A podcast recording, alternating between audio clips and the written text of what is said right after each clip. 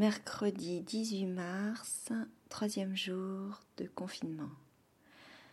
J'aurais bien aimé documenter le confinement, décrire la routine quotidienne, l'horaire matinal.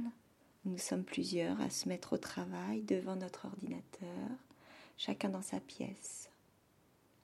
Les repas joyeux et délicieux, la gym du soir, la compagnie des enfants, les retrouvailles et le long temps pour parler de nos vies, pour parler de rien. L'enfant qui se confine dans sa chambre et celui qui essaye de jouer sur son ordinateur dès qu'il peut, même si nous avons convenu d'horaire. Les lasagnes aux courgettes étaient délicieuses. Les arbres sont en feuilles dans le jardin. La rumeur de la ville s'apaise, mais ne s'est pas effacée.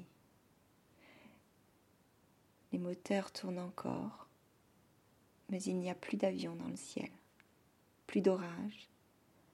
Le ciel est bleu. L'atmosphère à la maison est apaisée, pourvu que ça dure. C'est comme si l'épidémie imposait son calme. Chacun a ses occupations. Mais tout ce que je vis m'intéresse peu. En tout cas, ce n'est pas ça qui me donne envie de raconter tout ce que je pourrais vivre m'intéresse davantage. Hier soir, je suis allée chercher la poubelle au bout de l'allée. J'ai passé le portail. J'ai marché sous les arbres. C'était quelque chose. J'ai revu la rue, calme et grave. Le ciel bleu nuit de 19 heures, la lumière jaune des lampadaires sur l'asphalte déserté l'eau du canal qui bouillonne sous la plaque métallique du trottoir. C'est bien le printemps et les neiges fondent. Le monde est là, à portée de main, intact, et j'en suis privée. Alors, je me suis mise à penser à tout ce que je pourrais faire. Et ça, ça me donne envie. Toutes les manières de se confiner, à tous ceux et celles que j'aimerais visiter. Comme si ce confinement n'était pas suffisamment romanesque. Je ne sais pas pourquoi, mais je commence à imaginer une foule d'autres possibilités, des façons de transgresser, de m'échapper, de digresser. Je pense à mon amie de Marseille, confinée avec son bébé dans un appartement. Elle a un balcon et des plantes, heureusement. Je pense au hammam que nous devions faire. Je pense à son long corps élastique.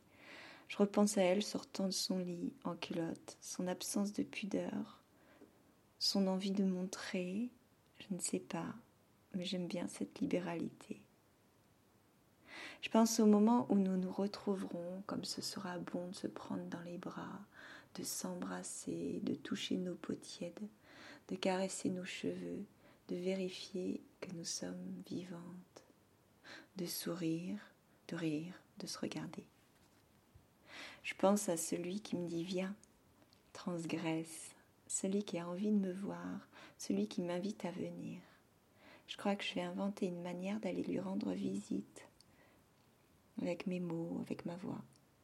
C'est très agréable de savoir qu'on est attendu, que quelqu'un pense à moi, et m'espère même. À quelle intensité, aucune idée. Je n'aime pas mesurer. Juste une envie, juste un désir. Et je me demande qui je voudrais voir si je devais mourir bientôt. C'est étrange, mais personne ne se précipite à mon esprit, à mon corps. Peut-être que tout ce que j'ai de plus précieux charnellement est ici autour de moi. Dans le jardin, la mandie est en feuilles, les tourterelles n'en peuvent plus de roucouler. J'aime bien aussi les conversations avec des semi-étrangers. On se donne des signes de vie, chaîne légère, pensée volatile. Hier, j'ai pensé aux femmes qui sont sur le point d'accoucher, à celles qui accouchent dans des hôpitaux silencieux, avec la peur du virus, dans la solitude forcée. Ce doit être un étrange moment de joie. Je me suis dit aussi que c'est le parfait moment pour vivre une parenthèse amoureuse, une excursion, un excursus, une passion charnelle dans une chambre, un appartement, même sans jardin. N'avoir que la peau de l'autre comme champ de pâture et d'exploration. L'autre est tout un monde.